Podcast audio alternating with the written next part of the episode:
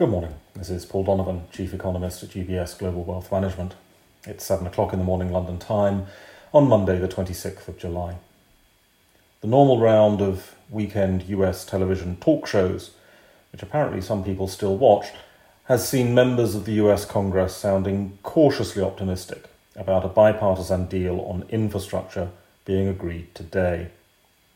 It's very important to stress that this should not be regarded as a stimulus. While we're still waiting for all of the details, it is clear that this will be funded by taxation, and so it should be regarded as a redistribution for the economy rather than a stimulus for the economy. Like any redistribution, it will increase demand in some areas and reduce demand in other areas, the consequences for prices being the same, broadly, as the consequences for demand. The main risk around this is that the money is directed in line with pork barrel politics rather than with the needs of the economy. This is a risk that is particularly heightened at a time of structural economic change, as politicians tend to spend with a view to the economy of the past, rather than in line with the vision economists have for the needs of the economy in the future. Fiscal policy will no doubt be a subject for discussion at this week's US Federal Reserve meeting. The policy outcome from that is communicated on Wednesday. The question is really around the timing of scaling back quantitative policy, which in turn hinges on economic activity. As US consumers have started to pull out the bundles of cash they acquired during the pandemic and put them to work in the economy, there's less and less need for the Fed to provide so much cash to the economy, which it typically does through bond buying. The Fed's position is somewhat complicated by the need of the US Treasury to stockpile some cash ahead of yet another debt ceiling tantrum, and also the dollar's role as a reserve currency and invoicing currency for global trade, which creates an independent global demand for dollar cash. This month's meeting is unlikely to add too much.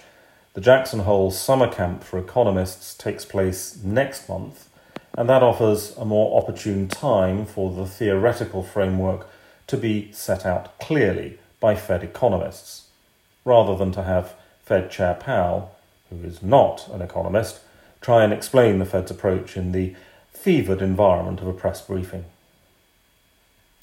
From the euro area, there's the Ifo Business Sentiment Opinion Poll from Germany. The media news cycle around the devastating floods is unlikely to have fully impacted this survey. The G20 environment ministers have agreed to strengthen climate change targets over the next three months, following a series of events that have very clearly demonstrated both the human and the economic costs associated with extreme weather conditions. There was, however, no agreement on phasing out coal or fossil fuel subsidies. Russia, China, India, and Saudi Arabia opposing such a move. However, market forces may play a role in that. Increased efficiencies arising from the fourth industrial revolution should help to reduce the energy intensity of economic activity, and consumers and investors are increasingly sensitive to issues like fossil fuels.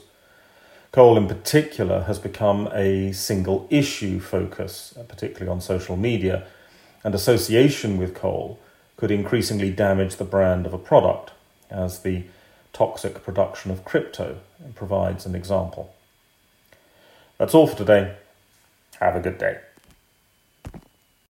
UBS Chief Investment Office's investment views are prepared and published by the global wealth management business of UBS AG or its affiliate, UBS. This material has no regard to the specific investment objectives, financial situation, or particular needs of any specific recipient and is published for informational purposes only. As a firm providing wealth management services to clients globally, UBS AG and its subsidiaries offer both investment advisory services and brokerage services. Investment advisory services and brokerage services are separate and distinct, differ in material ways, and are governed by different laws and separate arrangements. In the USA, UBS Financial Services Inc. is a subsidiary of UBS AG and a member of FINRA SIPC. For information, please visit our website at ubs.com forward slash working with us. For a full legal disclaimer applicable to the independent investment views produced by UBS, please visit our website at ubs.com forward slash CIO dash disclaimer.